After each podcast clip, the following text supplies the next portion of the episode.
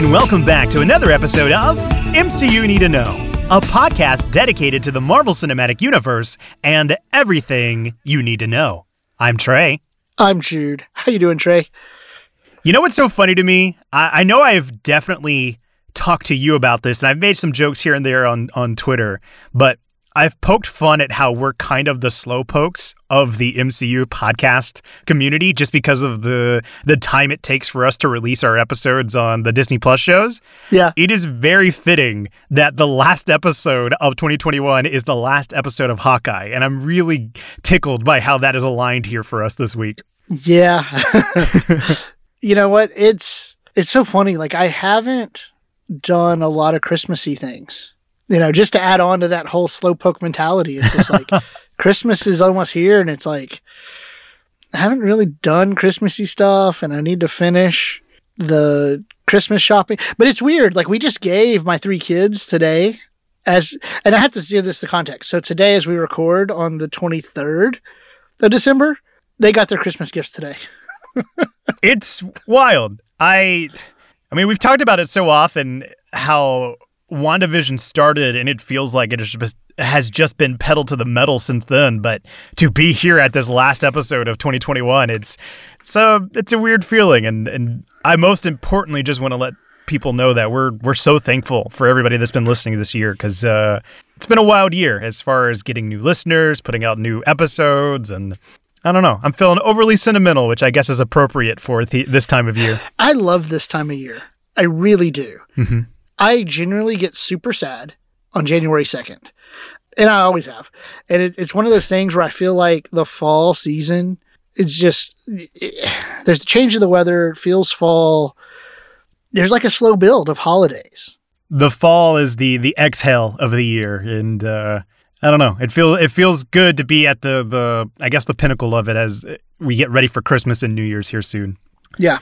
But of course, speaking of things coming to an end, we are here with season one, episode six of Hawkeye, entitled "So This Is Christmas." Uh, the way we're going to do this is we have some pre-spoiler thoughts where we're going to talk about the episode without spoiling it. So if you haven't seen the episode, this is a chance for you to listen in and see what we thought without being spoiled. After that, we'll jump into the spoiler zone where it'll be fair game for all spoilers in the MCU. And again, because of the proximity of Spider Man No Way Home, I am going to remind people once more that because of the limited access with going to the theaters, Spider Man No Way Home and Eternals will be exempt from the spoiler zone. So if you haven't seen those either, uh, we will not discuss those films as well. Mm-hmm. So, with that being said, Jude, do you have any pre spoiler thoughts for the finale of Hawkeye? Oh, man. Okay. the first thing I was about to lead with, and I just stopped myself because you said finale, uh, was probably more for the whole show. No, I'm going to go with it. This is my favorite. This is my favorite series and show. The finale, I think they landed it. You know, I mean, we'll get into it. I think there's a couple of things they could have done different. You know, um, I like to backseat right, but us, uh, yeah. Uh, but overall, like as far as the finales go, especially thinking about the four shows we got through 2020, 2021, dear Lord. 2021. Yeah, 2021 and also five shows, sir. Uh, I was the the what if? Yeah. You're kind of okay. Well, I was thinking just live action. I got you. I, am teasing. It's, so yeah. No, no, no, no. Like in my head, I was just thinking live action, um, because we, for me, what if is still something a part of the MCU rather than a part of it. Although we know that that's changing, you know.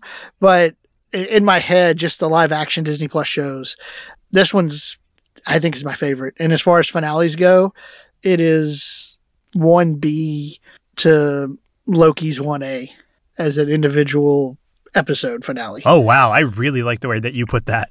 Yeah. So, pre spoiler thoughts for Trey. This is better than the truck. It's not as good as Party Thor. Am I right? You nailed it. Man, I feel like I can kick back this episode. Why don't you go ahead and take over for me? I'm glad you got at least one more in before we end the year.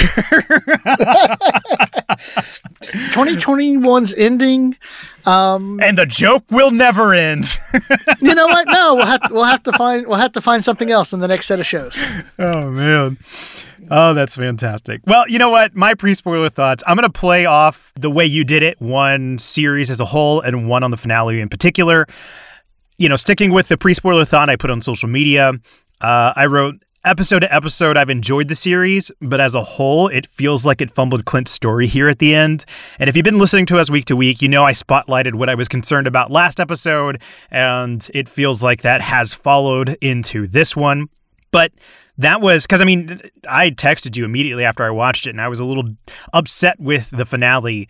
But having watched it multiple times since then, I've realized how much the issue I have really stems from episode five. And I've tried to focus on just this finale as a whole. And I think the pre spoiler thought, the second part of the pre spoiler thought that I wrote that I'm really trying to zone in on is that Kate and Yelena are undeniably the future of the MCU. And that, at least for me, is rock solid throughout the finale. And that has me really enjoying what they've put here in this sixth episode. For as little screen time as they had, man, you're right, rock solid.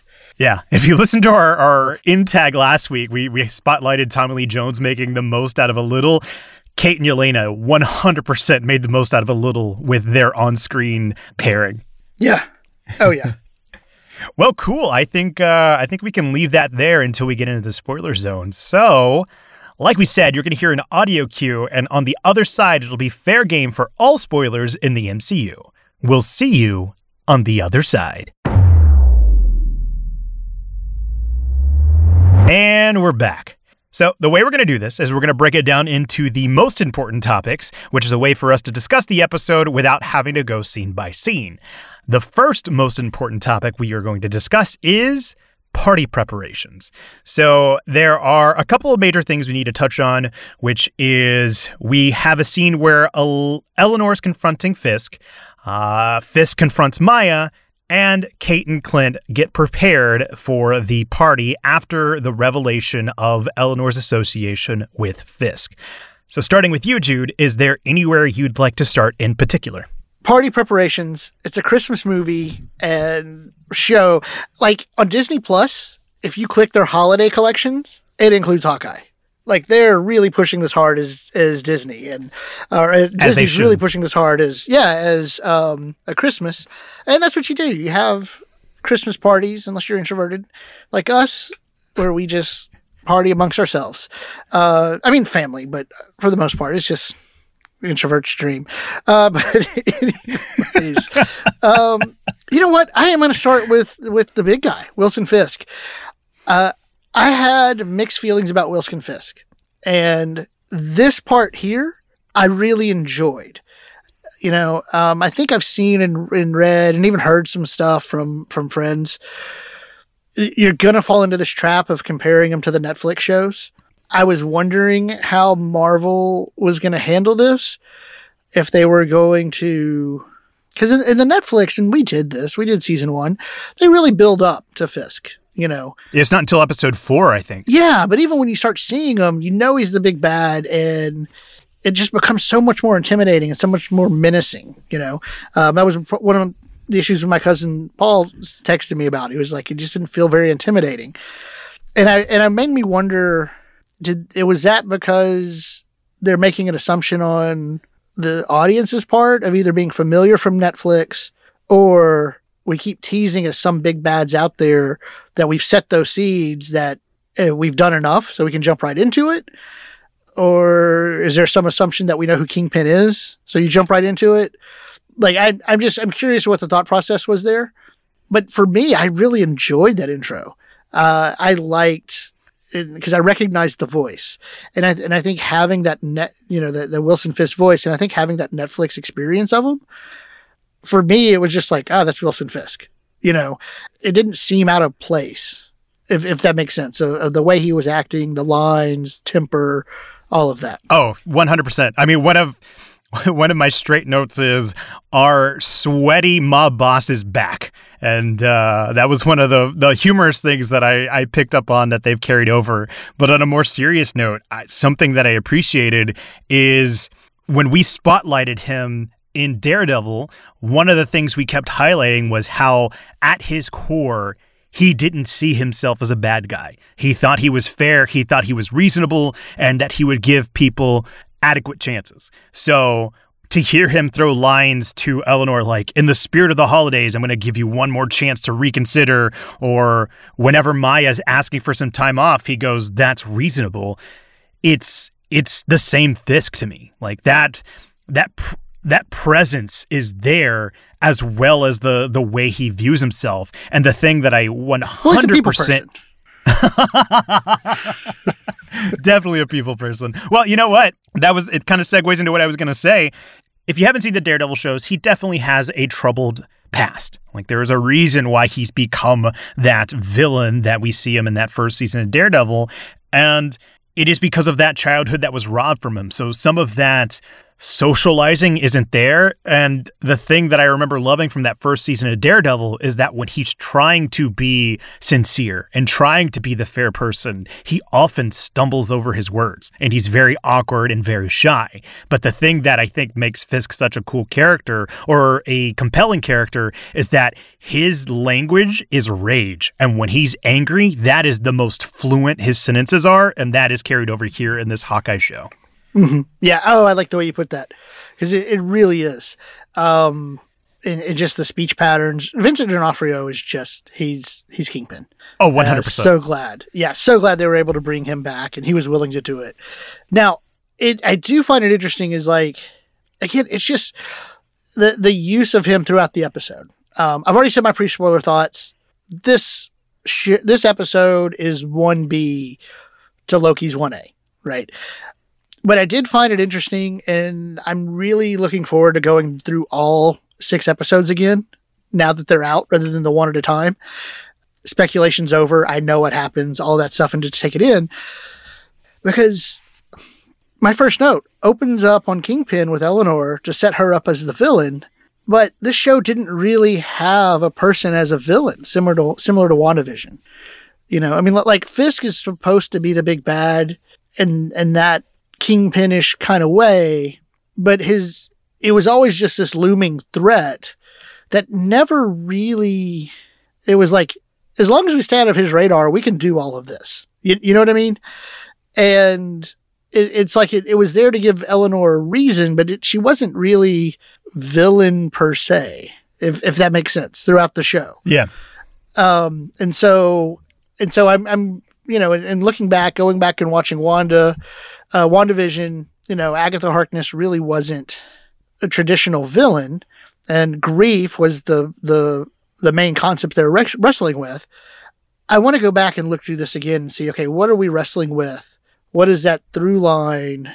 You know, I mean, family's clearly part of it, but I'm just I'm just curious that I want to connect more of those dots because that's not. Um, I, I just by the end of it didn't think of this show as having a villain in a traditional sense. And I can see that because, again, like you said, they allude to Fisk. He doesn't really show here show until here in this finale, um, and even. And I'm kind of speaking broadly here. I know this isn't part of the most important topic, but I often found myself wondering, okay, what is the overall objective here? A lot throughout this episode. Like I understood the the the minor conflicts because you had, you know, Clint versus Yelena, you had Maya versus Kazi, you had Kate versus Fisk, but nothing felt like um, a major like how we talk about the villain brings out the best in the hero because it is the manifestation of the thing they're wrestling with. I was listening to you and trying to figure out okay, what is that here in this episode? and or the series and I don't know if I have a complete answer yet. So I I would like to revisit it the same way that you are bringing that lens to it too. Yeah. I hopefully I will have a good answer for the wrap up episode. yeah, which we are for sure going to do a wrap up episode. I know we took a break with What If. Uh, we will do one here for Hawkeye. You know, sticking with Fisk though, Uh, you did mention how we see the way Eleanor is connected to Fisk. Um, we finally got the suspicions confirmed. Uh, I want to be upfront and say I was wrong. Jack was totally a patsy. Uh, I thought about it a lot in this episode. I think I was just blinded by how much I enjoy the actor that I wanted him to be something more. But we can talk about it later. But just again, Yeah. resigning to what a doofus. I wanted Yeah. so much more from that actor. Yeah, But, you uh, know what? I we'll talk about it more, but I I think he gave us a lot um, by the end, and that's the other thing about watching this all together now. Yeah. Um, you know, but I, I do. You know, I remember thinking myself, okay, Eleanor killed Demond, Armand, Demond, Armand. Um, Armand the third. Armand, Armand the third. Um, you know, and so, so again, it, it wasn't a surprise to me that she was. I didn't even want to use the word bad, like you know, but you get the idea of bad. Um, and I thought they used Jack well. What I also what I really I was go back to Fisk. I was really surprised how much of Fisk we got. Um, I do want to comment on the clothes he was wearing. I liked I, I, I liked the first outfit, and I know some people had issues with the Hawaiian shirt. Later, the only, I guess, timeline that was the next day. That was that was was really hard to tell. Of when my when Maya like like he didn't shirt change shirts midday is what I'm thinking. No, I'm taking it that like the Eleanor scenes are early on in the day because if we're taking the time that Kate receives the text message, that feels like breakfast. And so it feels like Yelena took the video, sent it to Kate, and then we saw that that was the same day. So later on in the day, it, it, it takes place over 24 hours is an easy way for me to summarize my thought. Okay, okay, you know, and then I thought again, I liked the scene with Maya and Kazi, um, and Fisk. I thought that was really well done. I loved the interaction between them. You know, it, it was interesting because because they they pulled it off very well. Where it's like Maya knew that they knew, and they knew that Maya knew, but they all just played it straight the best they could, and and like you could tell, uh, which is completely intentional and just good performance on their part, and that was that was so much fun. Um, but I, I do think there was an element though also of like truth of when Kingpin did the "I love you" and Maya did that back of like the the anger and rage that Maya had in like trying to avenge use that word avenge her father's death. You know, man, she basically was raised by Fisk. Like there's an element of like I, I think like she legitimate like she wasn't just saying that to get out of the situation. Like she meant it. And you, you know what I mean? And and there was um and I and I'm I'm just trying to I'm just thinking about like how difficult that situation must have been for Maya. Yeah, we're definitely in the same space here. Uh, one of the things that I noted is how it's almost poetic that Kazi is the one to interpret for Maya, because uh, again, you brought up the word truth.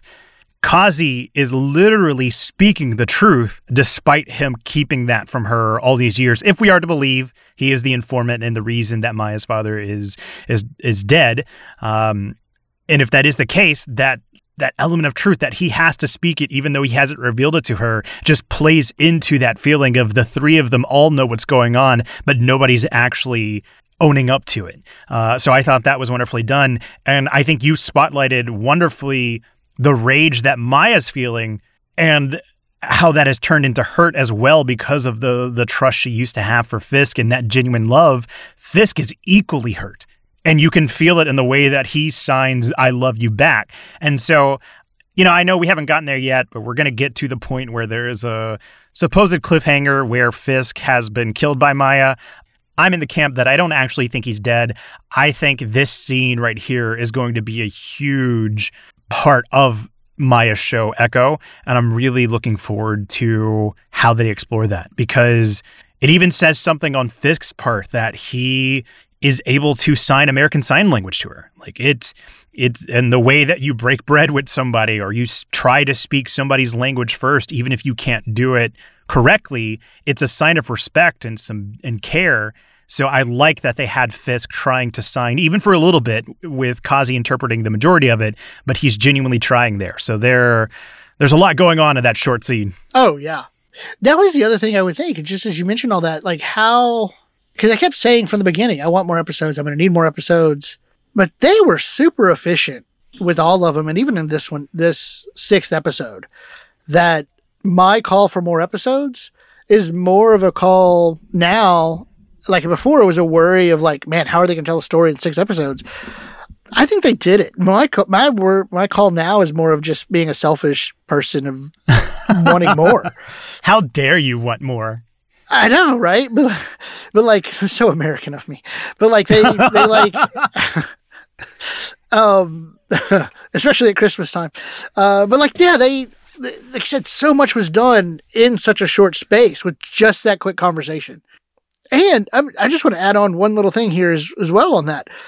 I love that I w- that the way you were forced in that that scene here to really pay attention. Because like I, I, mean you get this I, I'm gonna try to be careful because I don't want to go too overboard because I know we had the wrap up episode.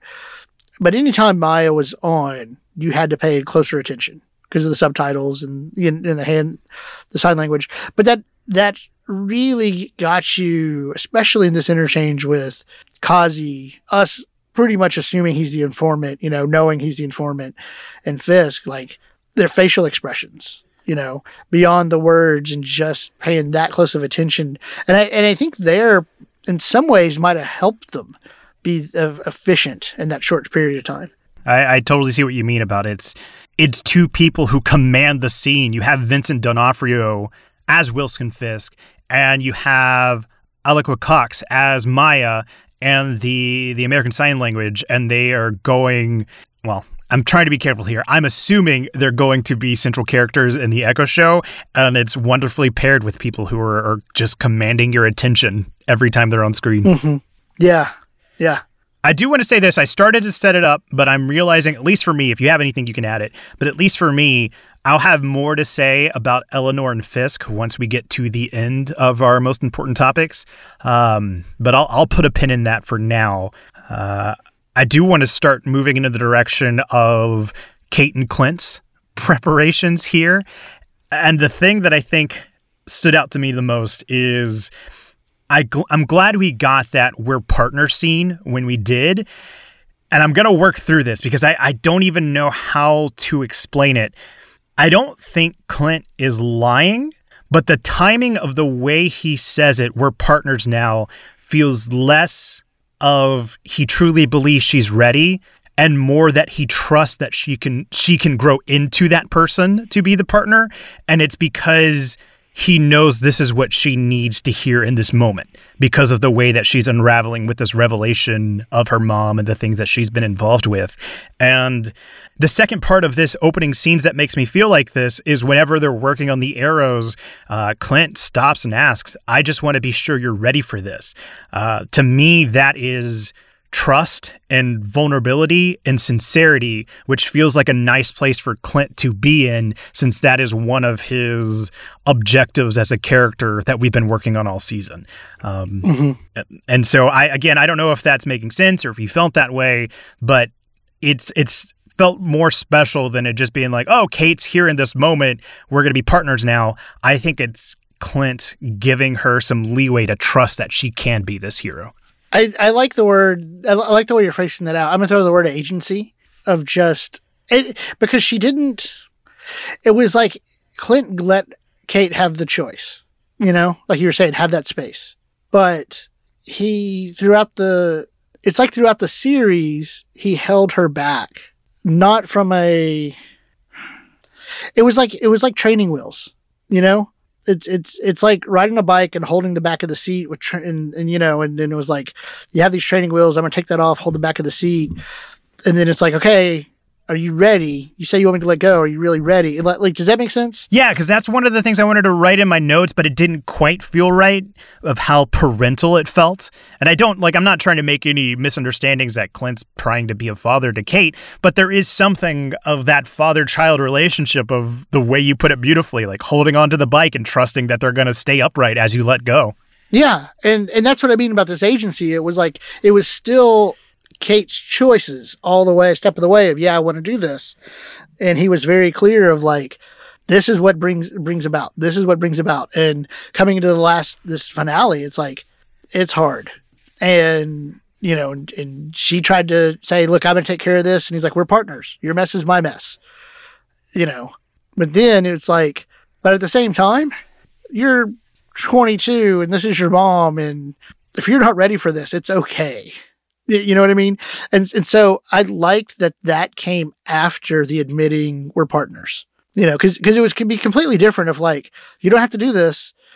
No, I want to. Okay, cool. We're partners. You know, it's like no, we're partners. Your mess is my mess, and I know it's your mess, and because of that, if it, you can't, if you don't think you can do it, it's okay. You know, it wasn't a like you can't. You're not a superhero if you can't do this. It's hey, it's okay, you know, and, and I and I just love that that element of it. And I'm glad you brought that yeah. up. Yeah. And I'm, I'm glad, again, I'm still in love with the way you phrased it of the holding onto the bike and letting go because I didn't want it to be so simplified of me just saying, like, oh, Clint told her because he knew that's what she needed to hear because that doesn't feel quite right either. It's it's trust and that's that felt really good. And I like that Kate's answer is finally the right answer where she goes through like when I saw you I knew I didn't have to be afraid because if you could do the things that you were doing and you can't fly and you can't shoot laser beams out of your hand, I knew I could do the same. And so she's walking through this realization. Like it is the verbal affirmation of the silent seed we got where she was in her room looking at all her trophies. The thing that makes her the hero is that even when she's afraid, she still wants to do the right thing. And that is the answer that Clint needed in that moment to affirm his trust as well. So it's a really great scene. Oh, yeah. Well, it's supposed to be scary. Yeah. One last thing as we're talking about these Clint Kate scenes, I would love an extended cut of them working on all those trick arrows. Not only because I think it's humorous, like especially the way that Kate was going through and labeling them with a label maker, but you know, so often I think hopefully not anymore. Hopefully there's been some rehabilitation with the show, but so often Clint has been like the butt of the joke. It's like, oh, he's just a guy who shoots arrows and is really good at it. But showing the process of him constructing those arrows and like filling them up with the different little mechanics that he needs and then prepping for his battle, I think it adds to the image of all the skills that go into what he does. It's not just that, oh, he can't miss. He's got some know how with these arrows, which is really nice. Oh, yeah. Yeah. I like how he's able to. We see it in two ways, really. And we could probably see it in more if we really try to pick it apart, but then but then we get kind of you know, at what at what point are we getting too nitpicky? Um, where he utilizes other people's skill sets. You know, it was a cool thing to see the Pym arrow, but the fact that he was able to bring back and make another Pym arrow, and that he opened up this case, it had Stark tips, you know, and, and, and or stuff that he could use, and so his ability to like take what others do and incorporate that in to the arrow was really cool. Yeah, we how many movies do we have in the MCU where we see people using Pym Tech or Stark Tech and it's going horribly wrong? That alone speaks volumes to Clint. Like he drops a little bit of that on like the wrong thing. And all those arrows are like and the table is like shrunk. Yeah. it's gone. Oh man. Well, unless there's any more, uh, I think we can go ahead and move into the next most important topic. All right. Let's take a lap. Ooh, I like what you did there. The next most important topic is called Taking a Lap. And this is going to take us through Kate and Clint arriving at the holiday party, uh, all the way through the first half of that confrontation with the tracksuit mafia in the ice rink. So we're starting with me this time. And I think the most standout part of this topic is 100% Kate and Yelena. You know, I talked about it in my pre spoiler thought. Undeniably, they are the future of the MCU. They're so good, man. And and you're right that they don't have that many scenes together, but it is so it's it's wild that they become the favorite scenes every time they're in an episode together. Uh, and this one specifically, when they are in the elevator that silent moment before Kate tries to push all that those buttons and Yelena slaps her hands and just goes no, that will live rent free in my head for years. Well, in the case, like, ow. oh man, it's so good. It speaks so much about them because I mean, we know Yelena is super skilled as an assassin. She could dispose of Kate like nothing, but it speaks to who she is that even though Kate's being for lack of a better way of putting it, annoying, she she tolerates it and she's just trying to keep her at bay. And it speaks to who Kate is, that who is someone completely outmatched, that she keeps trying and it somehow works, which is it's so good. So either we need to see this or this will be my head headcanon. Somewhere Yelena starts training Kate as well. Like she's gonna have Yelena training and Clint Barton training. Oh, that'll be so good. Even if they don't show it in my head, that has to because they've connected too well for like Yelena not to be like, yeah, when you jumped out that building, here's a better way to do it. well, I mean, they're the legacy characters, right? They are the new Clint and Natasha. It makes sense that they have built a camaraderie. So I, I'm with you. I want to see that friendship and, and mentorship take place. And what's so great about it is how are you going to figure out what floor he's on? He's in the elevator. It's on 12. Like, you know, and, and, and it's just like, it's like so simple, you know, but like Kate's like, like thinking she's so clever, right? and like any other any other pair hops in the elevator and fights like he's but like you said all kate's trying to do is just push all the buttons and Yelena's just like, oh, this is so annoying. uh-huh. oh man, I wish I would have looked up what she says the the the Russian curse that she throws at Elaine at Kate because it's so good. You could feel the frustration in her voice. Yeah, yeah. Well, and then even another moment, like I love when it gets to that scene where they're just running through the office building and, and Kate is trying desperately to slow her down and sometimes succeeding as the way she makes her fall over on that chair. It it gets to the point where Kate is like blocking the door and she's like, Come on, what are we doing? Why don't we just go grab a drink? And and Yelena's like, Okay, yeah. After I kill Barton, like they yeah. in any other world would be great friends, but it just so happens they're trying to you know, stop this huge thing of, of killing somebody. Mm-hmm. Well, and of course, when Kate hits her in the cheek and you're like, you just looks at her like, what was that? But I just like that. when she said it. What was that? uh, oh, I love it. So if they're going to be the new Hawkeye Black Widow, were they pulling their punches? One hundred percent. Like, yeah, like, well, like in Civil War. I want to say yes, but poor, poor Kate I think she's starting at pulled punches in comparison to Yelena. Yelena is definitely pulling her punches.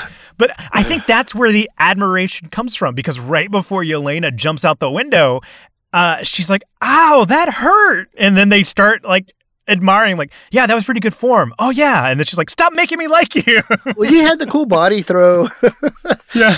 Uh, so, yeah, it's. I I think part of why, and there's no real analysis here. I'm just gushing. That's all I'm doing. I think part of why I loved, or it felt like there was so much, is just how well the chemistry the two of them on screen, and just how well they bonded, and how phenomenal of a performance they did in such short a time. But also, I rewatched all their scenes three or four times on both episodes. Just I'm going to fast forward to their scene and watch it. It's over. I'm going to rewind and fast forward to that and just watch it again because I, I, just it was just so good. Yeah, I, I think I'm right there with you. I, it's at this point, it's just gushing of how good they yeah. work together. Yeah. Um, you know what? And, and again, it's about. I mean, you got to figure what was the runtime of this? Forty nine minutes. Well, it was an hour and something. That's including credits and post credits.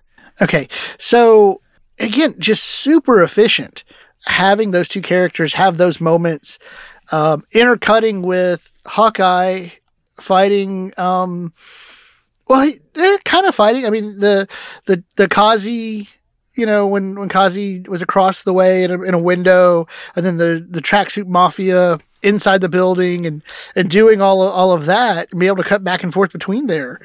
Um, super efficient, like really move the I want to say story along because even with it was just action, you got, especially with Kate uh, Bishop, you got to know even more of her and seeing her in action. Um, and then Hawkeye was just being Hawkeye, you know, and I don't mean that in a downplaying kind of way, but it was just super efficient.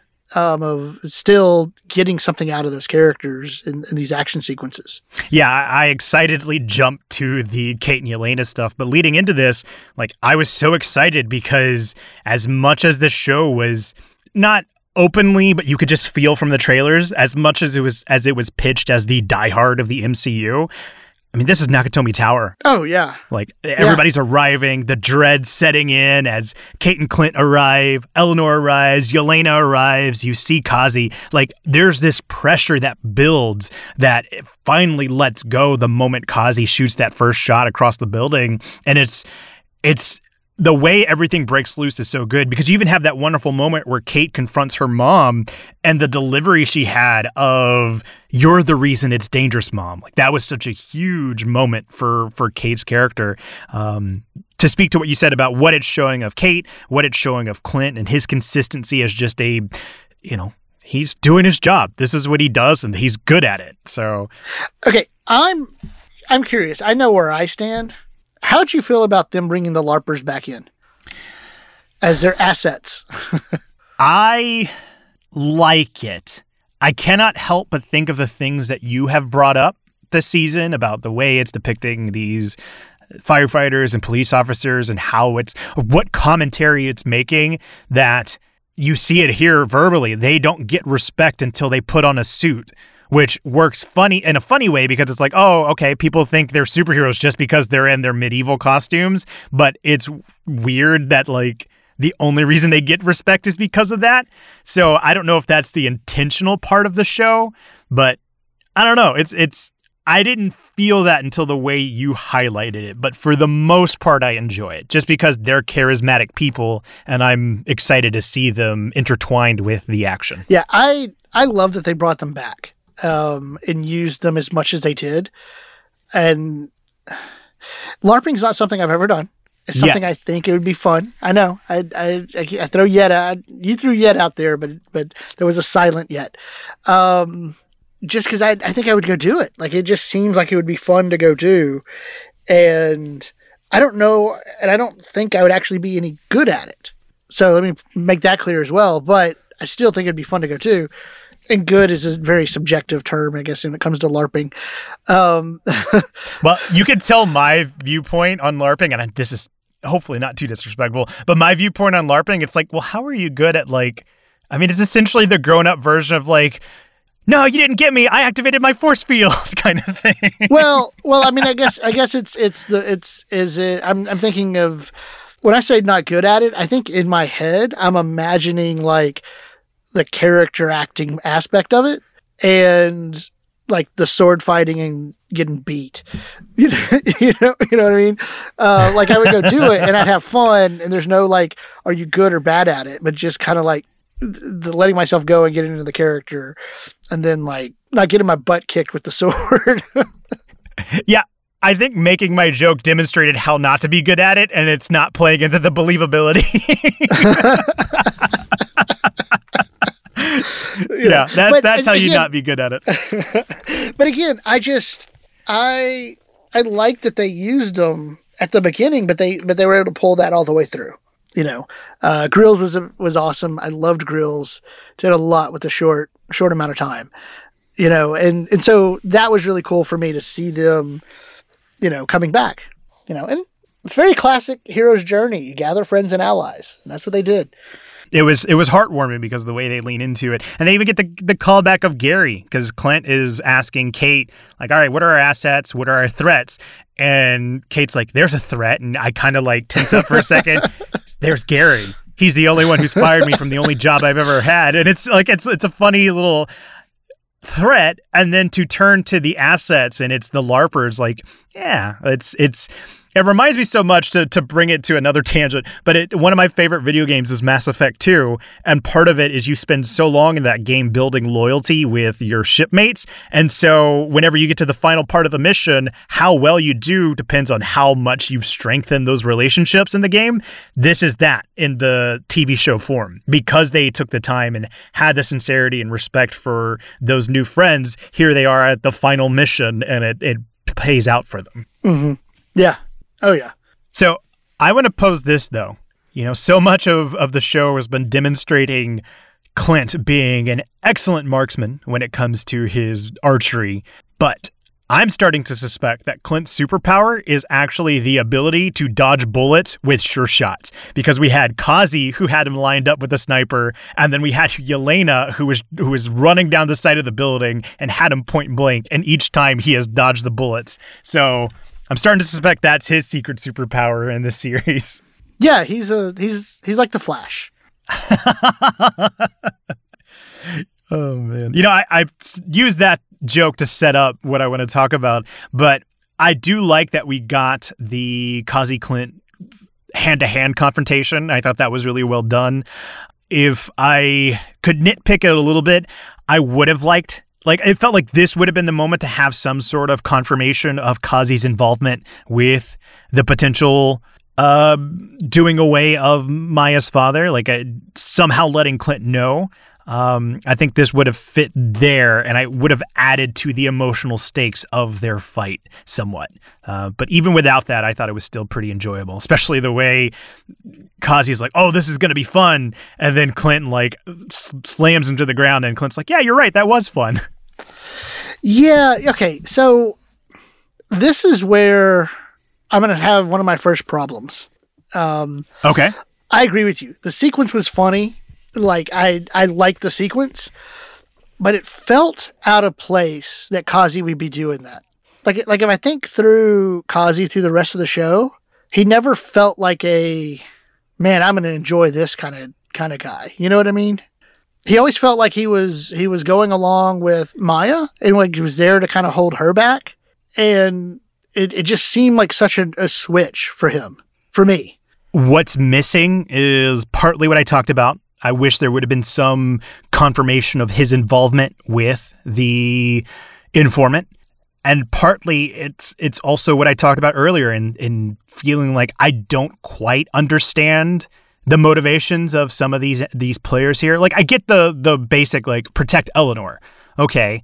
One of my lingering questions, and we can get more into it whenever we do the wrap up, it's still like outside of knowing the watch identity, which we'll get to later, it it was never clear why that was so important to the tracksuit mafia. And we talked about it before. We at first believed it was Maya who was hunting that down, which may have insinuated she knew Clint was Ronin prior, because why else would that watch be important to you? And then we suspected, well, maybe it was Kazi who was hunting down that watch because that was another way to ensure his involvement with that night that Maya's father was murdered wouldn't come into play. But other than just wiping out the the troublemakers for trouble's sake for the tracksuit mafia, it felt like they were missing an emotional motivation. And that was your moment to do it. So that's where I feel I can see how it was out of place for you, for the character. Mm-hmm. Yeah. You're right. Like, like I don't know who really was trying to get the watch originally. So it's the tracksuit mafia, but why? Who wanted it? And if they would have, like you said, if they would have taken that here and truly just made it Kazi, you know? Give him something. Right. It, ju- it just didn't, yeah.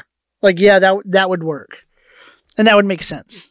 Otherwise, as it stands, I'm like, I didn't dislike Kazi throughout the, the series, but that was a moment of like, hmm, this didn't feel right. You know, I, I have wondered to what extent did they have to do rewrites and reshoots uh, well, let me rephrase it this way. I don't know, and I'm curious. When did Wilson, when did Vincent D'Onofrio come on board? And if he was kind of like a Spider-Man in Civil War, kind of late ad, and so okay, so we got to revise the script.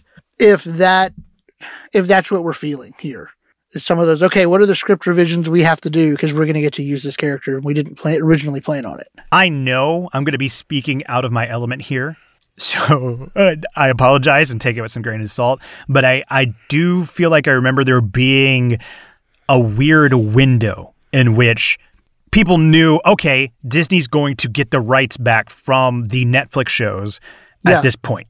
So prior to this point, you can't even have plans for those characters because you don't have the rights to it.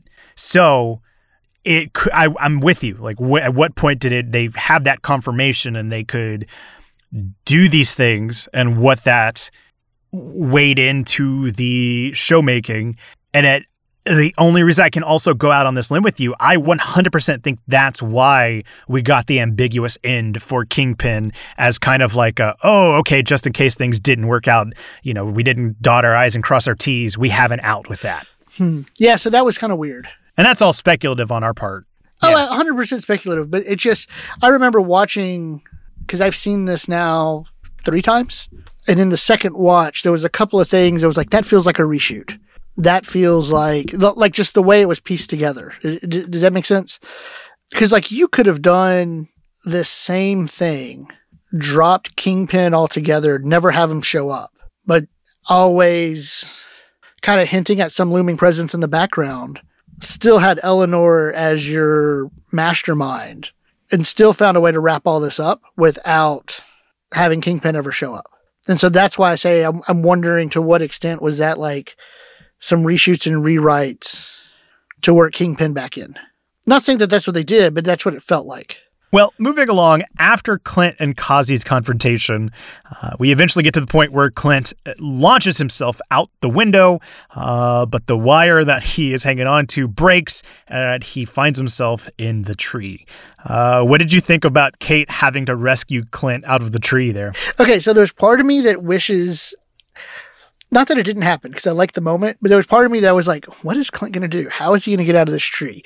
Like, because he was, I'm, I'm just wondering what his plan was because, like, he's Hawkeye, Clint Barton. I feel like he would have had a way out, you know, and he was in a good spot. He was taking a moment of rest. Uh, he wasn't ready to go down yet and, and help. He was um, straight up chilling in that tree. Yeah. You know, and Kate's like, screw this, get down here.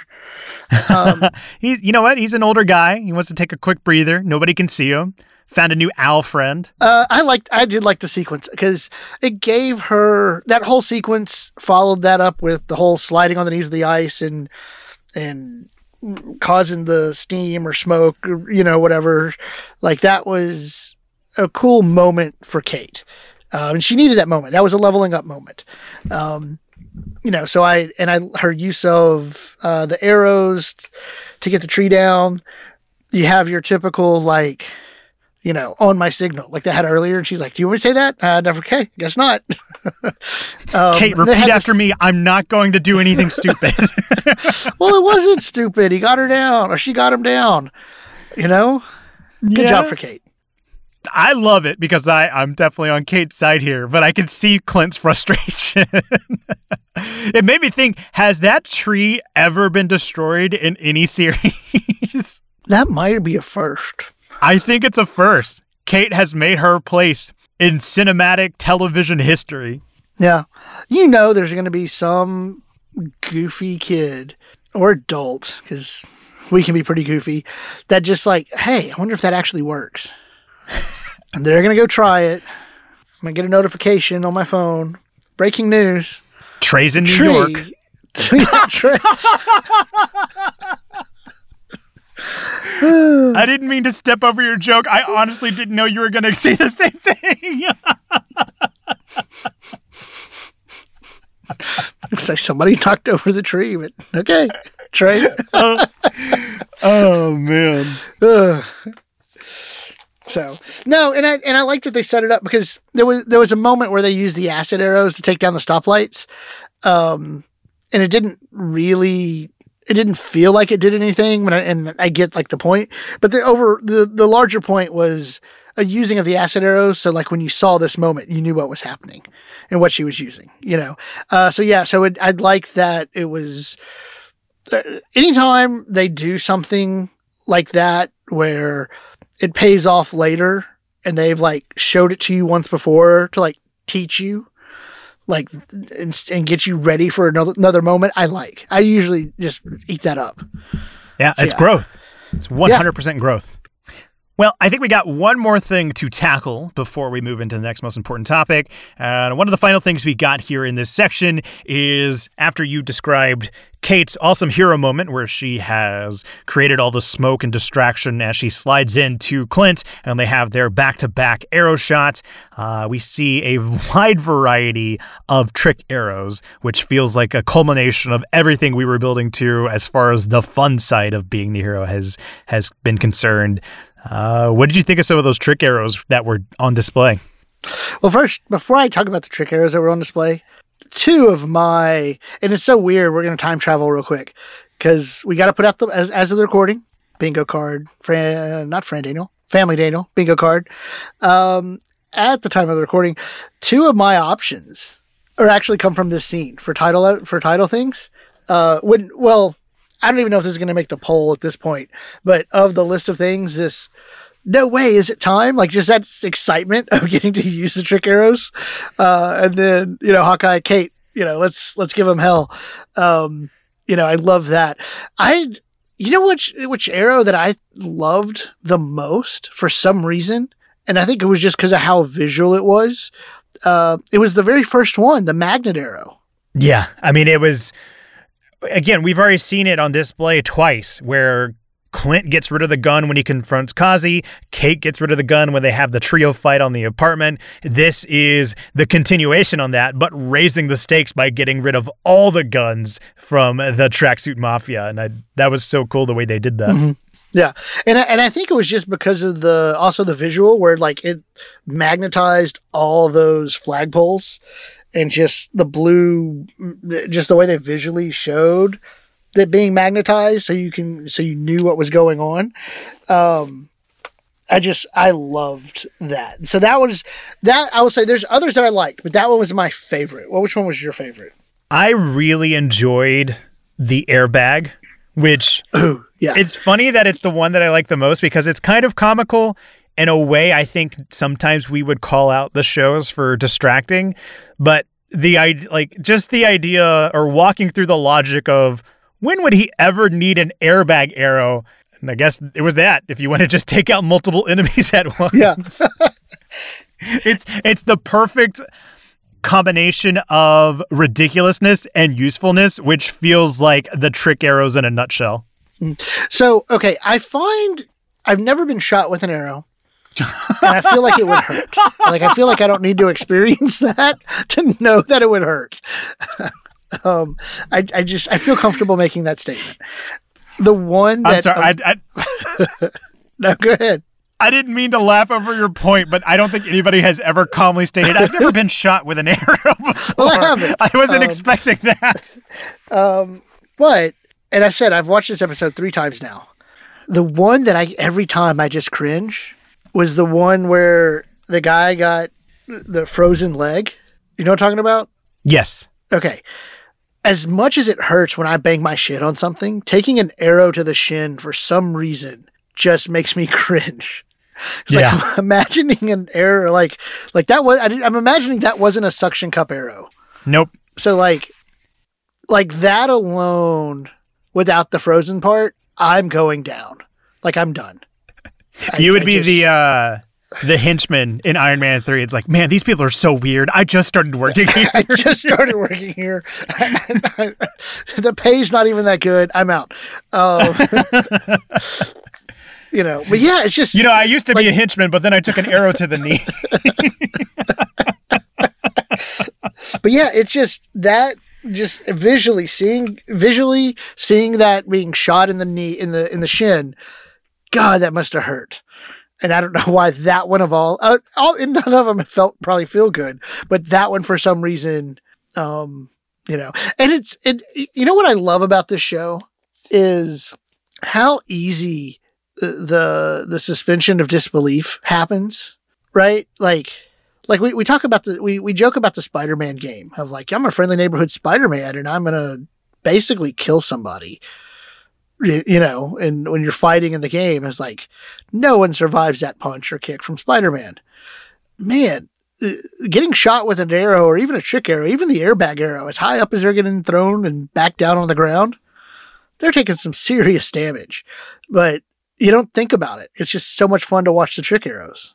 Um, and and again, I it's a suspension of disbelief, and I I just it's it's it, it they, they just find a good way to to to be like, what are they going to surprise us with next? You know, and that and that's one of the things I love the most about that that sequence. Yeah, and, you know, and I mentioned it in what was it, episode three or four, where so often Clint's the butt of the joke of not being the strong Avenger, but because of the down to earth aspect of shooting an arrow, he ends up being the most brutal of the the Disney Plus shows so far. Just the way those shots are depicted. So I think having this trick arrow barrage is the only way to have such a big scene like this because it's got to have that like what I was talking about with the the airbag. It's the combination of silly and useful. So mm-hmm. yeah, I, yeah, I, get what you mean about it. Like it's it's a, a suspension of disbelief. Couldn't find a way to work in the boomerang arrow. I really, I would have put money down. I thought we were going to see the boomerang arrow. I thought Clint was just trying to push Kate away, and he would like that would be like the ah okay yeah you were hiding one this whole time kind of moment. Well, because it's one of those things that they try to set up, and it, and it felt like they were going to set that up. Didn't happen. Not this time. There's always cross my fingers. Season two. Always season two. Yeah, because I mean, they definitely are going to need more time to go and speak to Scott Lang about what to do after they have minimized those tracksuit mafia. And how terrifying was that? Yeah. You know what was the oddliest creepy part about that? In the captions, whenever they are being picked up, it says small children screaming. Oh, trust me, I watch it with the captions on. So if you did just subtitles, which you know is that a, hot, a, a van about the size of a Hot Wheels with small children in it screaming was taken away by an owl. Oh my gosh. What a way to go. Yeah. Anyway, you want to move into the next most important topic? Man. Like we're going out on a high note. They did, way up high. Hair's thin up there, man. Their lungs are small. They'll be fine. It's it's it's Pym magic. Uh, like I said, I think we can go ahead and move into the next most important topic. Uh, this one is called splitting the arrow. So, this is going to take us from the moment that Clint pulls off the wonderful shot of shooting two arrows, splitting them apart, and taking out almost three people. But Kazi catches it, and it denotes a split of three storylines in the show, which I thought was beautifully well done. So, we have Kate, Fisk, and Eleanor. We have Maya and Kazi, and we have Clint and Yelena. Man. So, where would you like to start? God, this is tough. It, and I'm I'm truly meaning mean that. There's some there's some heavy hitters in here. So yeah, I think the section I'm going to start with is Clint and Yelena. And I'm going to start by throwing the ball back to you. well, you have your your pre-spoiler thoughts where you said in your pre-spoiler thoughts and like what we publish on Twitter that you felt like they fumbled Clint's storyline. And the the part that I that my head immediately went to was, you know, we, we brought this up with Ellie from Oh Shoot podcast, you know, and, and I asked it kind of ridiculous, but question because I knew the answer, but I, I just I wanted to hear it because because as I was thinking through just the whole if we frame Jack for it, is that going to be satisfying? Or both no, like that's not going to be a satisfying redemption to, to get away from Ronin. And were you happy with Yelena's change of heart with the whistle? Because I I saw somebody on Twitter, uh, and I I don't know if I kept the tweet. Uh, sometimes if I know I'm gonna you know uh, bring it up on pod, I try to keep the tweet so we can refer to it. But but the but the complaint was this is like Batman versus Superman's Martha. You know, like with all this anger and rage that Yelena's had, do we really believe she's going to stop at a whistle?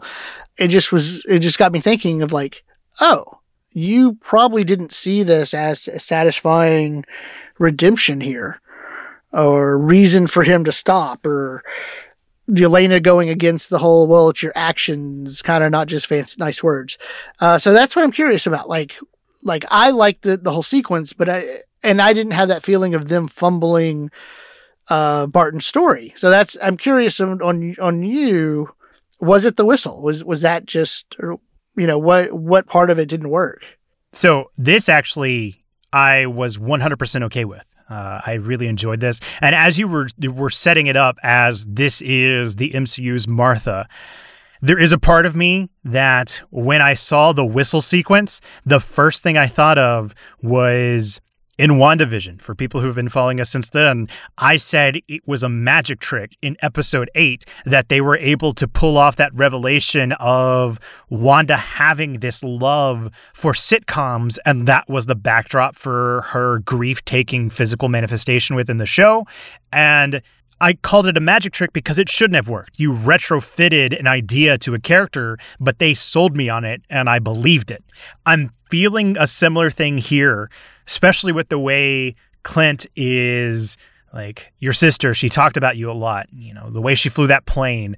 I don't think it's as elegant as they did in WandaVision, like the retrofitting of this character's history. But the thing that separates it for me from being it being the Martha silliness is it's not just that moment. I think Clint is actually using Yelena's logic about it's not the nice words, it's what you do that defines you by showing Yelena it was Natasha's choice. This is the choice she made. And despite Yelena's rage being, you know, she wants to hear, like, I did this, I killed Natasha whatsoever, Clint's pointing to them both knowing the kind of person that Natasha is, the actions that she took, the sacrifices that she would have made. And despite Yelena not wanting to believe it and continuing to fight, because I mean, you mentioned it last week. If this show was called Maya, there's no reason for Maya to believe Clint when he was talking about, you know, we're weapons. And you you illustrated that perfectly. We got that here because Yelena straight up calls him a liar. And they build up to it wonderfully with the way the music swells and then they cut to some of these other storylines. But we keep coming back and you see how because Clint has framed it as these are the actions that we know Natasha to take, Yelena starts to come down a bit. And the moment that is just heartbreaking and beautiful on Florence Pugh's part is, you know, anger is the mask that sorrow wears. And you hear her sorrow break through when she says, You got so much time with her. And we finally get to the core of why Yelena's so angry. Mm-hmm. And yeah. That's why she wants to believe Clint did what he did. And when she's finally able to admit, I'm just upset because I don't get this time with my sister anymore, man, oh, that scene was so good. Yeah that that line was really heartbreaking. Yeah. Just and the yeah the the whimper. Oh yeah, and and that was thank you. That was fantastic. Um, it just because because it just I couldn't place like like there and I was like, because for me that scene was so wonderful. Just and who knows maybe I'm misremembering it, but like Hawkeye didn't fight back yeah, you see a shift. It becomes defensive, and yeah, and it's it's Winter Captain America, Winter Soldier. I'm not going to fight you, and he drops the shield. Right. It, he didn't. You know, he he was like, "Nice to finally meet you." Uh, I mean, we've seen him. He could hold his own if he needed to, and he didn't. You know, he was just like, "I'm not. You know, I'm not going to fight you."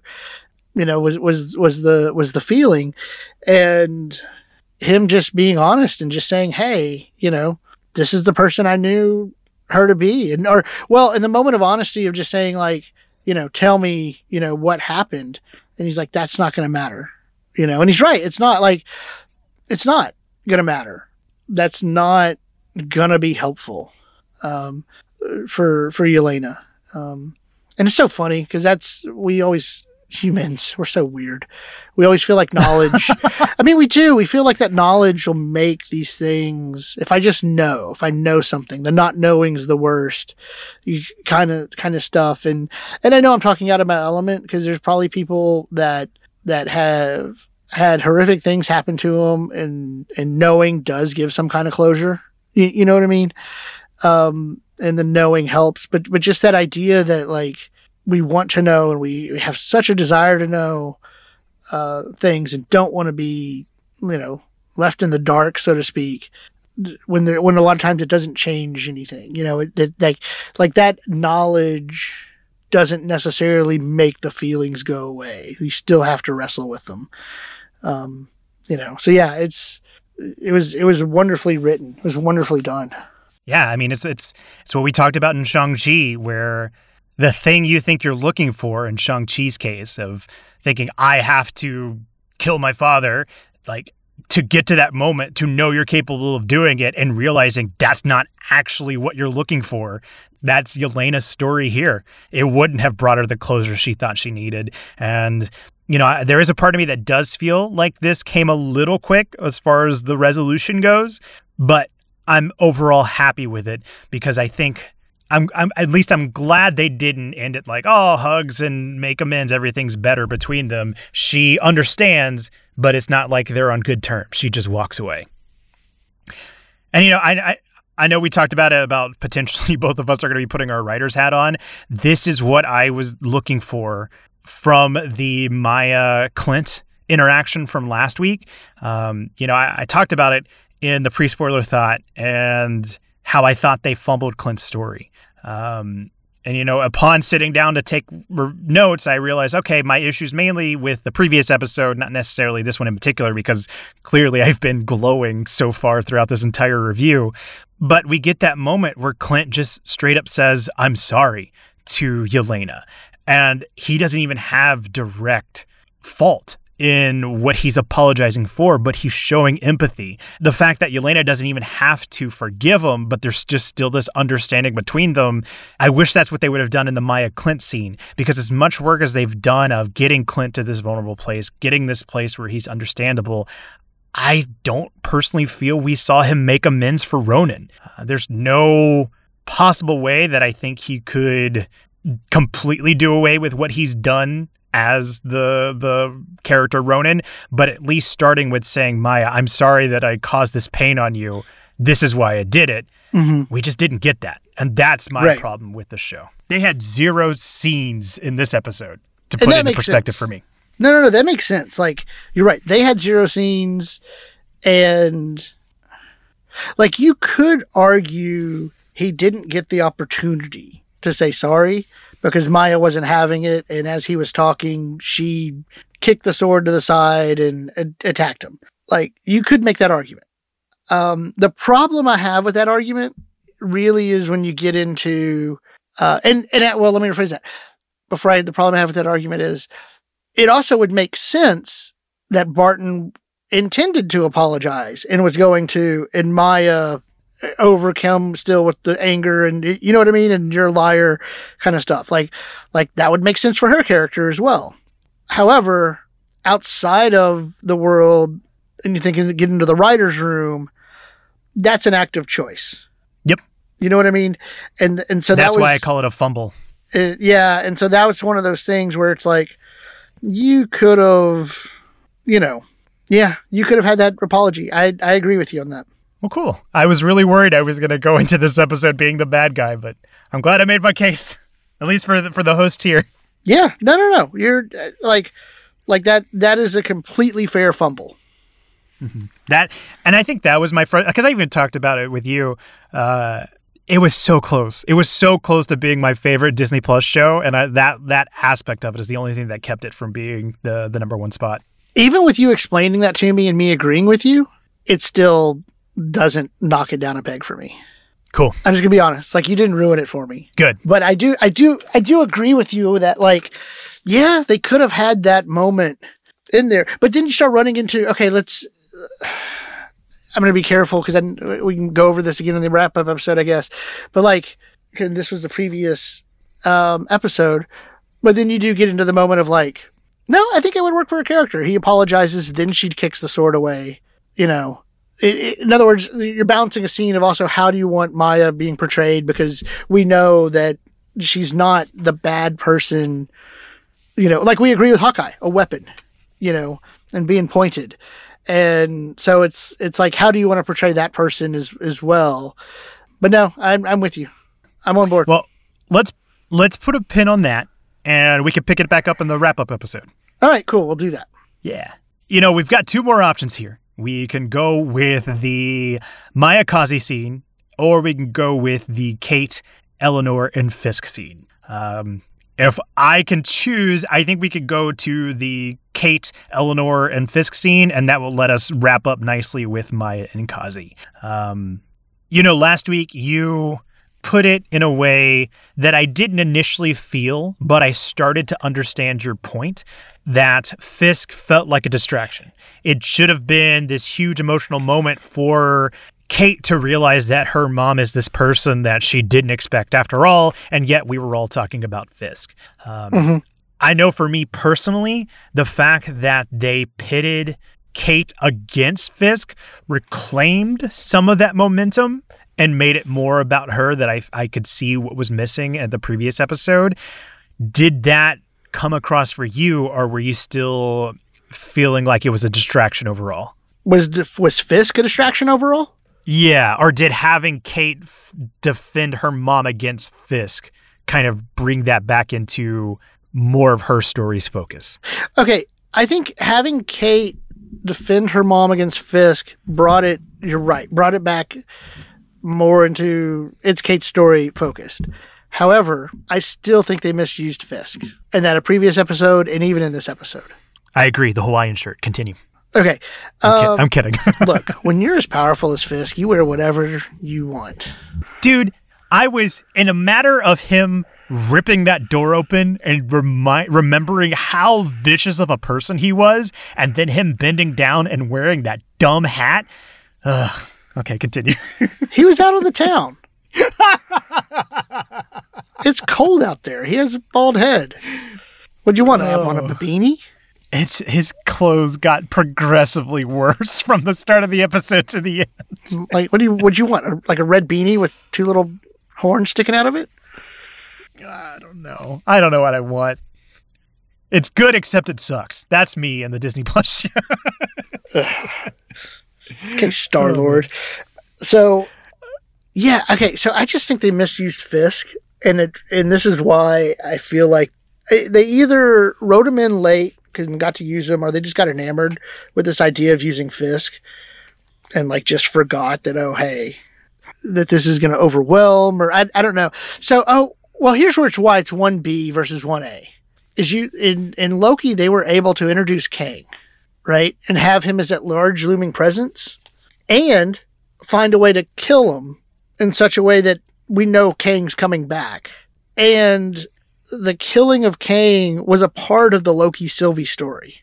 And I think they could have ended this with wrapping up all of their stories with his involvement, but but didn't need to go that far. So for example, like if I if I was going to rewrite this I would say the Fisk Maya Kazi scene takes place more towards and huh, I would make that take I don't know exactly where in the episode more towards the end I would think but I like I don't think I would have put them in a position where Maya had to kill Kazi. I think Kazi you know because there was this moment of like this is my life it shouldn't have been your life okay? And so I get that right? Like oh you care for her. This shouldn't have been your life. It's turned into, into there. But like at that point, it was like I felt like you could have had a turn of like, like because there was that we all Kate sensed it, other people sensed it. This tension between the two of them. Like, why did he go so hard at Maya for Fisk? It just didn't make sense for me. And it would have made more sense if Fisk killed Kazi when, like, either Fisk goes after Maya some way and, and like Kazi gets in the way, or Kazi refuses Fisk for Maya and Fisk kills Kazi and, and then leaves. So we get that, oh crap, kind of moment with Fisk. And it, and it kind of fuels and drives Maya more. Like, like, like I think I think for the purposes of this show, shifting Maya from Ronin to Fisk is sufficient enough resolution. And you could have done it in a way that you killed off Kazi, but Maya didn't have to do it. Does that make sense?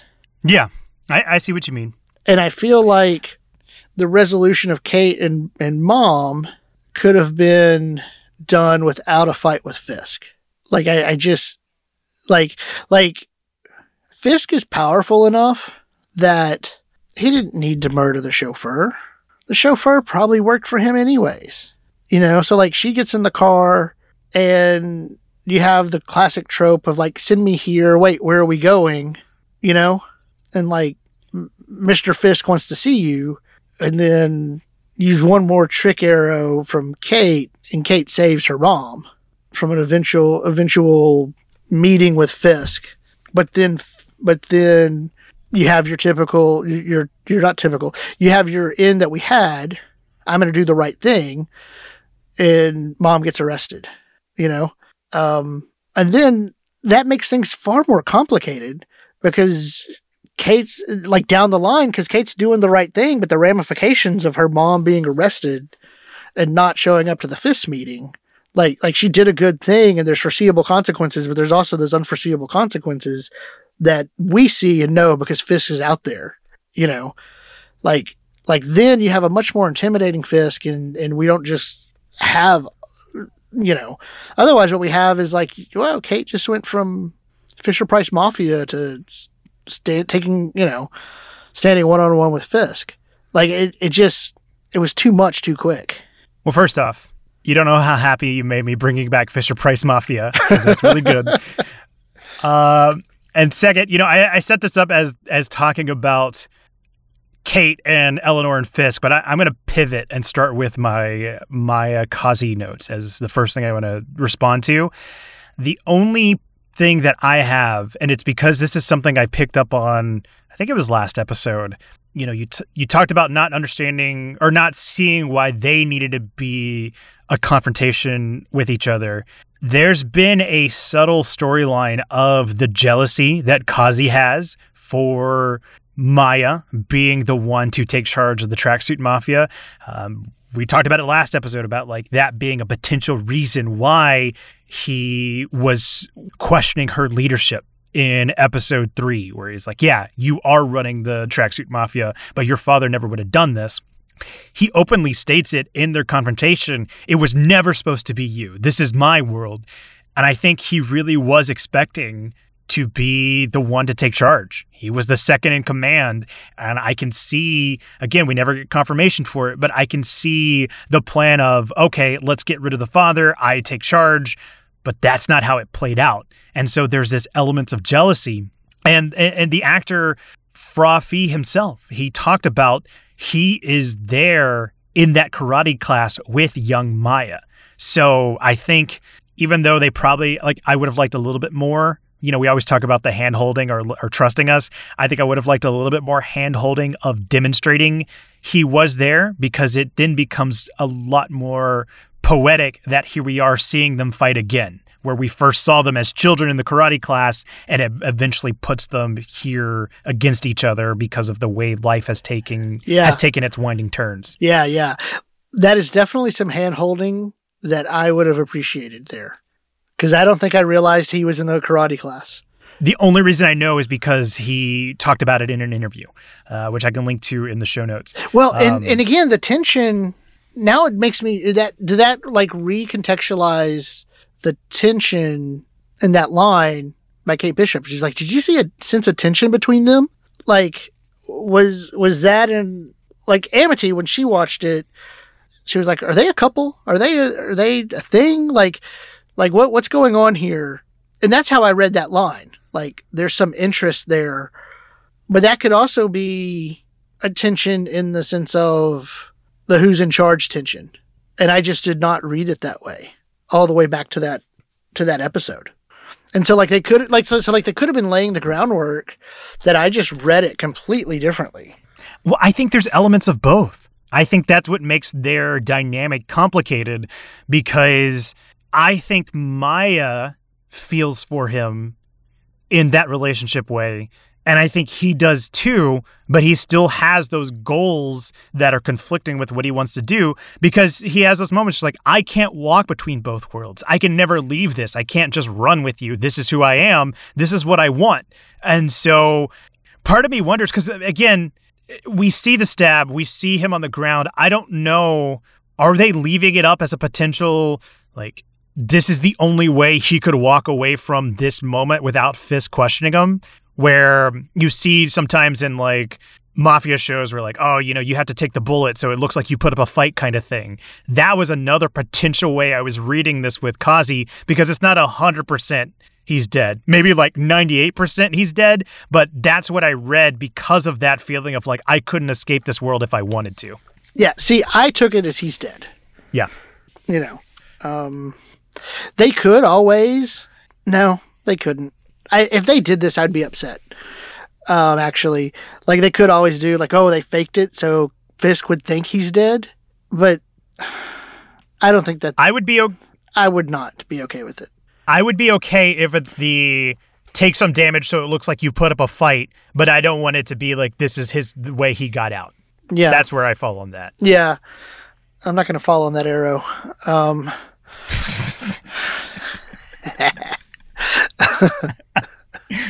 uh, so yeah, like yeah, I I'm I get a, I get all that. I just didn't read it that way, and maybe because I didn't read in those that way, that's why I had such a big problem with it, and why I felt like Kazi was such a, a, a turn here on this on this episode from what we've seen previous. Yeah. They could have done more for sure. Yeah. Um, but that, but again, that's how I felt like you could have done better utilize Wilson Fisk. You know, he didn't need to get that involved. Simply having that menacing presence in the back. Uh, and what I mean by that involved, like you could have, there's a number of different ways you could have done this, you know, um, whether it's just basic henchmen, hench people, hench, whatever, you know, the, the the people that work for him that goes and does his dirty work, whether you just had him and there's some dialogue, bring me Eleanor and Kate stops it. You know, I, there's there's a ways of doing it, but I, I think at the end he just got too involved. He didn't need to be that way. So, I mean, he took an arrow. I'm assuming He's a big man. I'm assuming he's he's wearing some kind of like flak jacket or whatever. You know, Oh, 100%. um, curious to see how he gets out of the gunshot because you know that they didn't kill him. Uh, that's the that's the other problem with my scene with that with that scene at the end for me is like it doesn't feel like a resolution for Maya because I'm not convinced that he's dead. And if he actually is dead, then that is a complete fumble and misstep of how to use Kingpin. I would be shocked if he's dead I would be too. because but but but that's the other thing is not for the good reasons.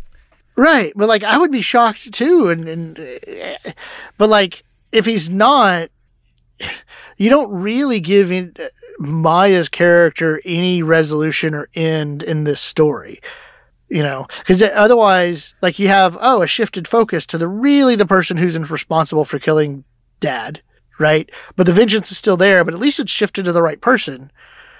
You know, quote unquote right person if we had the apology scene.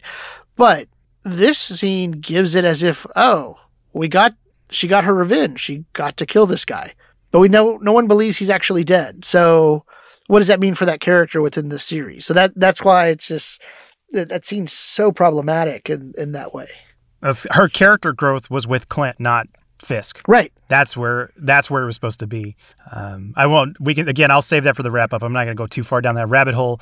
But I'm with you. I I know this is going to sound contradictory because I just talked about the potential of like, oh, maybe this was a way for Kazi to be able to be around Fisk without him questioning having taking that damage with the arrow.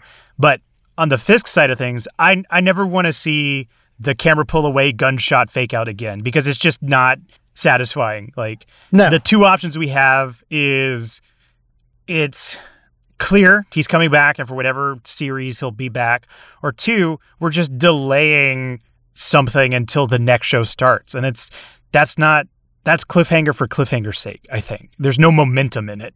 And so i just i don't like it. I'm done with it.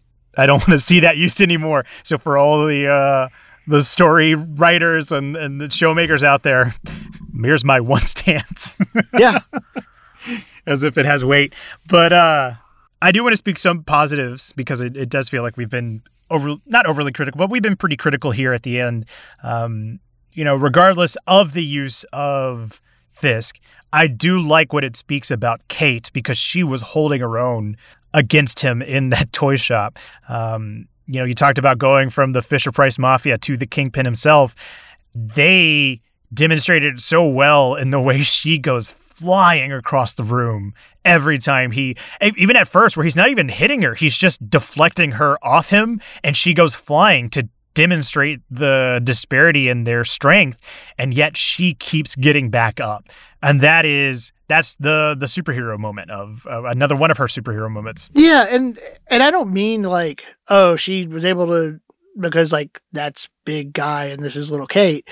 Like I that I don't care. I'm perfectly fine with. You can go stand up to him. It was just the evolution we see in that what you did with the tracksuit mafia. You got to face Yelena, and Yelena wasn't trying to kill you. You're an obstacle in my way and then you get to have this and, and, so you're you're seeing Kate level up and all of a sudden this is supposed to be this minute you know Wilson Fisk is supposed to be this menacing person. It's like it's like wait a minute you just skipped a couple of levels to get here. Does that make sense? It does make sense. The saving grace I think. I genuinely don't believe Fisk was trying to kill Kate I think he was reading her as like, you are no threat to me. I'm not even giving you the respect you deserve to try and put you down. He's swatting her like a fly. And his mistake is that he's not fully on guard. So when he steps to her and she pulls off, Rob was right, Chekhov's coin flip, she pulls off her hero moment there. So she takes advantage of him not respecting her as a threat. Yeah. No, and that's and that makes sense. That's fair. So and that's just my read of the scene. You know, and and he and he and he has that a line. You're starting to annoy me.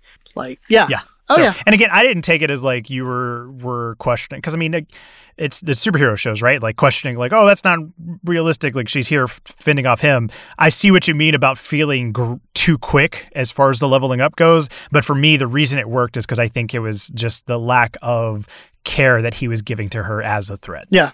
Yeah. Okay. Shall we spend our Christmas with the Bartons? No, Okay. We got one more thing to talk about. We do? Before we can go to the holiday party. Okay. Yeah. I like parties. The Anyway, we got one more thing to cover. At least I do. And uh that is the resolution with Eleanor and Kate. Man, the thing that makes Eleanor such a compelling character is that you almost start to become sympathetic for her. At least I did, because we learned how the reason she got involved was because after her husband is gone, she fell into the debts that he owed to the kingpin. And even though he's quick, quick to point out that, like, hey, you know, you've made pretty good for yourself too, even after you've repaid those debts, you can almost see the way she was trying to live this dual life of being tied to this mafia while giving her daughter a good life. However, my skin crawled in the way that she was talking down to Kate, in that, you know, you can't just keep living these lives without consequences, as she's literally trying to argue her way out of being held accountable for what she's done with the police sirens growing. And then she turns from being sympathetic to being the villain and says says to Kate, "Is this what heroes do? Arrest their mothers on Christmas?" God, ugh, Vera Farmiga is so good, but God, I hated it. Yeah. Well, it, it just shows how manipulative she is. Yeah, You know, it's gaslighting. Yeah, it, I love it. Um, it. It was so. It was good. It was so good. But for me, again, God, it's so weird because I truly, genuinely mean that this is one B to Loki's one A as far as the finales go. Um, my favorite show was WandaVision, and I'm going to put this right up there with it, maybe ahead of it. It sounds weird, but I feel like they landed the finale far better than the WandaVision finale.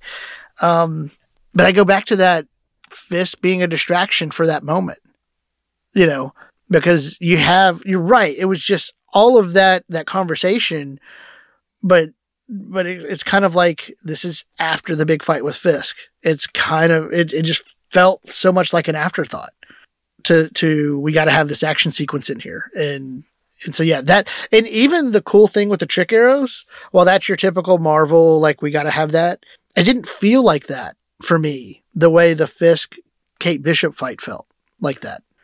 So, so yeah, but no, you're right. Like it was so good, but it felt downplayed for me on by by the overall show. I got you. But yeah, like she could have waited to Boxing Day. December 26th. Well, you know what? Before we get to December 26th, let's get to December 25th. And as you so eloquently stated, let's spend Christmas with the Bartons, which is our next most important topic and is going to take us through the scenes where Clint has finally held to his promise, made it home in time for Christmas, and has brought a couple of strays with him as well. Uh, starting with me this time. I think the thing that I walked away from in this final scene is realizing how much emotion they have been able to get out of Clint's farm in three appearances Age of Ultron, Endgame, and now Hawkeye. Like Mhm. that location. Infinity War. No, it wasn't game. Okay, never mind. Yeah, that location has be quickly become such a standout in the MCU, which this could be a topic for another day, but of like so few l- locations, I think. There's not a lot of homesteads in the MCU. Well, and and the fact, at least from Endgame to this one, that they got the same place helped. You know what I mean? Oh, yeah, 100%. So, yeah, I thought that was worth noting.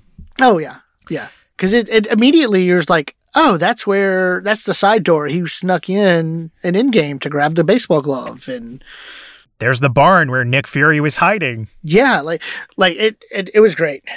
So there's really two quick things that we can talk about. And I'm going to start with this one because outside of, you know, patting ourselves on the back, we were right. Laura was a former agent, and that explains a lot of her involvement and know how and working partnership with Clint. Agent But- nineteen. This is a huge moment in the MCU because it is one of the first times that we have seen a overwrite of a character, if if that's a fair way to put it, in the revelation that the watch is designated 19, Agent 19, which is Mockingbird, which is who Laura is in the MCU, despite the fact that Agents of S.H.I.E.L.D. has treaded this ground already. How did that make you feel, if anything at all, to see that Laura is Agent 19? I liked it. I'm happy with it. I mean, we I you knew it was going to be some kind of an agent. Um, I like the little banter back and forth. Take care of your stuff. Look who's talking. You know, and, and I don't think that's the line she said right back, but it was just, yeah, take care of your stuff. Um, you know, um, but in a you know married way, it was just fantastic. Um, you know what? I'm I'm glad it's I'm glad it's Agent 19.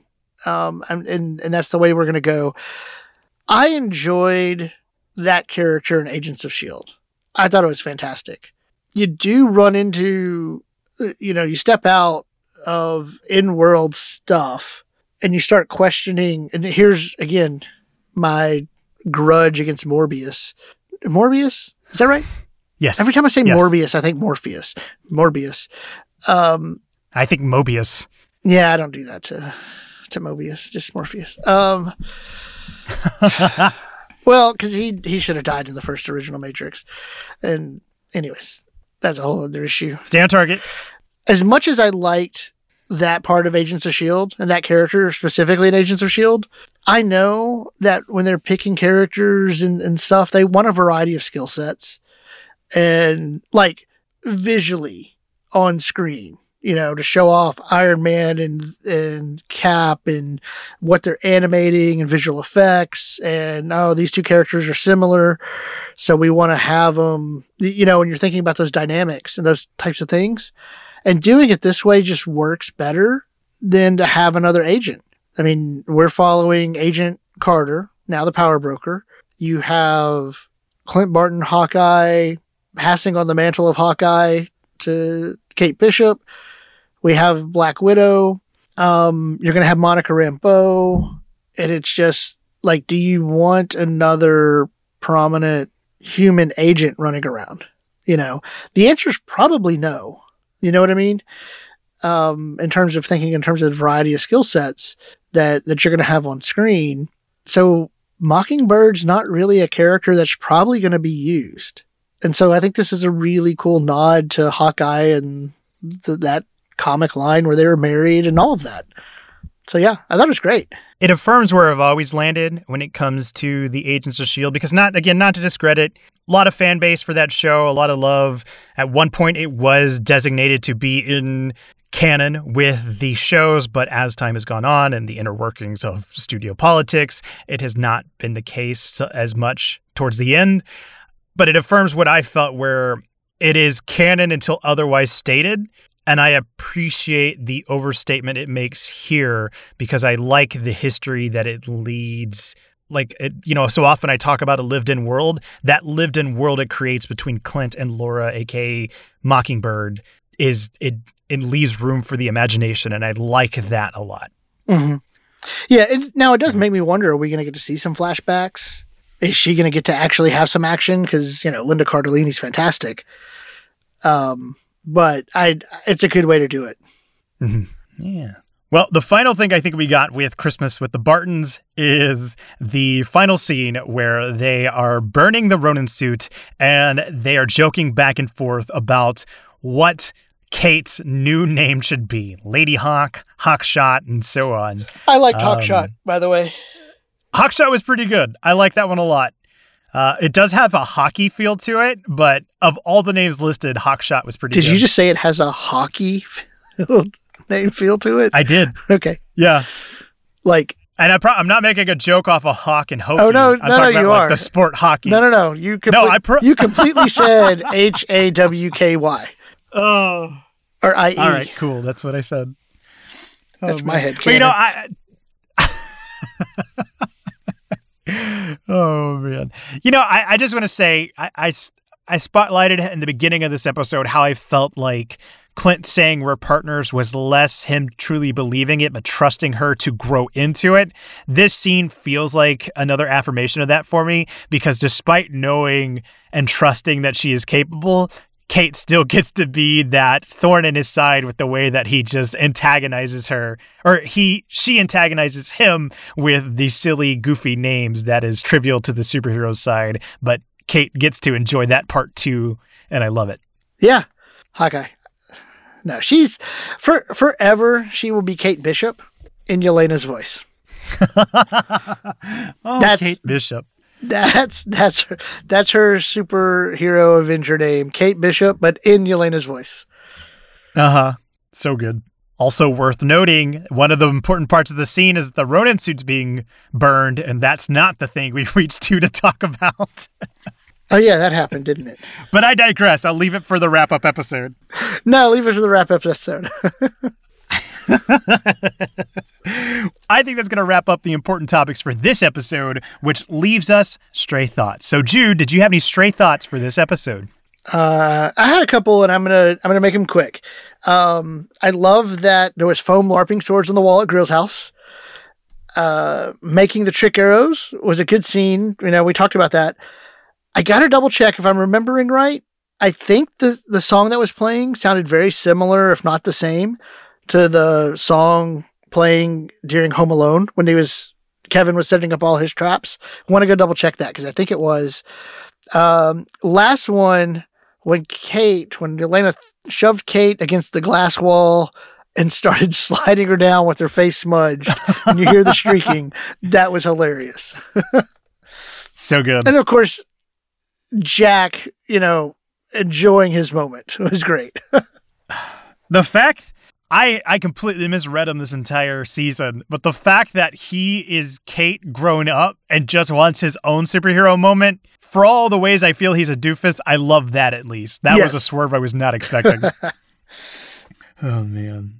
So, firing through some of my stray thoughts pretty quickly, you know, again, I've already lamented how much I did not like Fisk's attire in this episode, but whenever the Hawaiian shirt is first debuted, there's a part of me that feels like he wasn't entirely expecting Maya to show up. So, my own personal canon is that Fisk and Kazi were having their own Hawaiian themed Christmas party, and that's why he's dressed up because they totally have like decorations in the background for something. So, they had prior plans to Maya uh, disrupting them.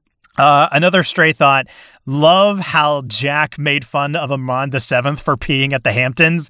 That's the Jack that I want to see more of. Like I understand we needed the misdirects, but man, I would have liked some more of that angle of him just being a petty wannabe superhero. Oh, uh, this one's trivial. At the very beginning of the episode, where Clint and Kate are discussing what they're going to do after the fallout of Eleanor's revelation, revelation, uh, the coffee mugs they have are totally coffee mugs that I've used for props in my own side gig as a, a product photography with coffee, and I thought that was cool. And finally, to play off what you were saying about the face against the glass, you know, Kate has checked off a lot of inaugural MCU first. The first one being being able to fall from an incredibly high place and not take any damage, and the second one being being uh, shoved across a glass mirror comedically, which seems to be something that happens to Thor a lot. So she's uh, she's checking off that MCU list pretty quickly. Yes, very much so. yeah. I think that will wrap up our stray thoughts, which will leave us with our listeners' first takes. And again, this is, it's always bittersweet when we get to the end of a series because I know we're not going to be able to do this for a while. But once again, thank you all so much for chiming in with your first takes because these are genuinely fun to read. And that being said, uh, this one starts with just Mr. Melt from Twitter, and it reads Great bow for the gift that is this season. Everything felt neatly wrapped and even included a few little extras that really made it one of the best things to receive this year. One great extra was Hawaiian shirt Fisk. So I may disagree you with go, the- just Mr. Melt. I'm with you. You're Fisk. You wear what you want. He's one step away from being the oh yeah, I'm busting through the the freaking wall like a Kool Aid man. No, he is. I'm Kingpin. I set the trends. Speaking of the trend, it's your turn. You're so bitter. Like, oh my gosh. I don't like it. If this if this would have happened in January, this is the new truck. oh, if man. this would have happened in January, this is the new truck, and I'd be like sending you Hawaiian shirts as gifts. From Ken on Twitter, great episode. It is my favorite end to a Disney Plus MCU show by far. Very satisfying and season appropriate. I'm also really glad that Marvel sort of granted my request from episode one in the mid credit scene. Yeah, I'm really happy about that, that they added the mid credit scene at the end too. Completely agree with you on the favorite end uh, to Disney Plus. Like I said, right there with Loki. I will say, I agree with him though, in that I thought they were going to use I'll Be Home for Christmas. Um, you know, you can count on me as the song pulling in, and they didn't a little disappointed in that his prediction there didn't come true. You know what? I changed my mind. They completely dropped the ball. This is the worst Disney. oh man. Uh, moving along, uh, this one comes in from Ben.Matty on Insta, and it reads An amazing finale to an amazing show. And, uh, you know, again, I, I talked about on my pre spoiler thoughts about being a little disappointed, but overall, it's hard to deny that this is one of the better finales of the Disney Plus shows. Uh, from friend Daniel on Instagram, love the emotional beats and ready for season two. They need to announce it already. I'm surprised they haven't. Right? For yeah, I will be okay if they don't announce a season two. If they announce the movie, but one of them has to be announced soon. Yeah. if I don't get my show, I'll be happy if I get my movie. but either way, I have my demands, Kevin Feige. All right, that sounds like my turn. Overall, good, but I have a few issues with the watch and that mid credit scene from Caption Life on Insta. Uh, it is very fitting that we have made it all the way to the end of the listener's first takes, and we have not, on our part, discussed the mid credit scene of the full Rogers the Musical thing. So I think we might be there with you on how we felt about that as yeah. a mid credit scene. So, real quick, I'm happy with the mid credit scene because everybody I talked to was like, "Oh, I want to see it. I want to see this. I want to see this," and they gave it to us, and so I can't complain about it. Uh, it doesn't feel like we got an end credit scene in the traditional sense, and so, and this is the second epi- second series in a row with Loki. Uh, again, live action, uh, where we didn't get an end credit scene that really is going to propel anything forward. Um, because I'm sorry, just to stamp a season two that's that was part of the yeah no. Um, here's how they could have fixed it in one of three ways. A, they could have had Paul Rudd and Evangeline Lilly in the crowd, and Paul just like shaking his head and saying like, "That was a tough day," and Evangeline Lilly looking at him like, "You weren't even there." with him on the stage, like they they that should have been a quick cut, you know, because uh, you know, Ant Man and the Wasp is finished production. Um, they could have done that quick shot for them.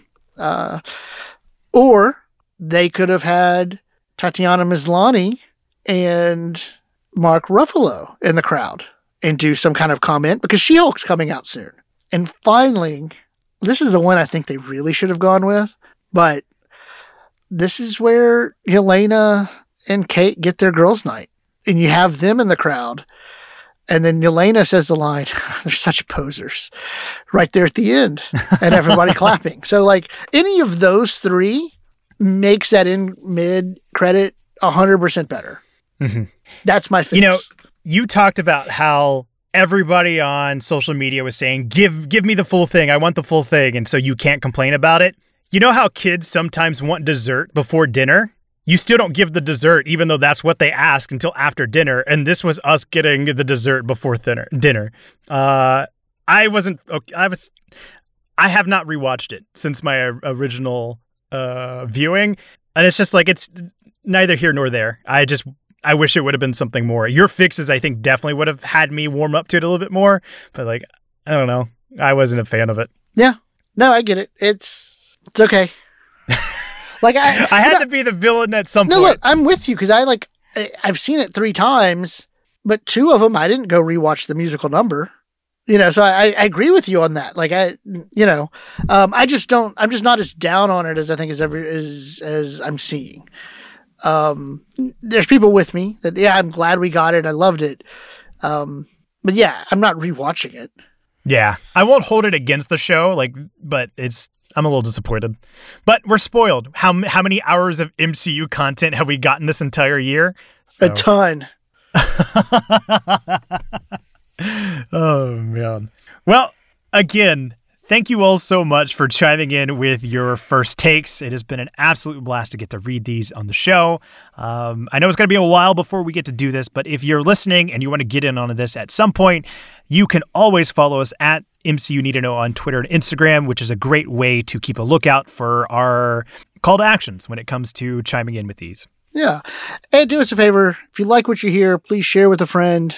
Join our Discord. Make sure you click on the roll a sign and the eye emojis to have access to all the spoiler channels. And of course, if you could be so kind, uh, leave us a rating and review. You know, normally we say to do it on whatever podcast platform of your choice is, but I want to highlight that Spotify has finally allowed people to start rating the show. So if you're listening on Spotify, if you can go ahead and give us a star rating, we would greatly appreciate it because that could help booster our results uh, in the search history. And of course, We'd like to thank Nick Sandy for the use of our theme song, which is his rendition of the Avengers theme. You can find more of his work on his SoundCloud, which is linked in the show notes as well. That's going to do it. Thank you so much for listening. And Jude, thank you so much for doing this. Thank you, Trey. We'll see you all next year. Boom, that's an episode.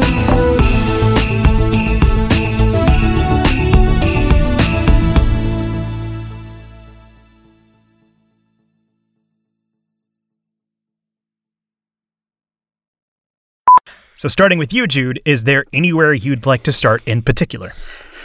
Um, let's see. Party preparations. I love that.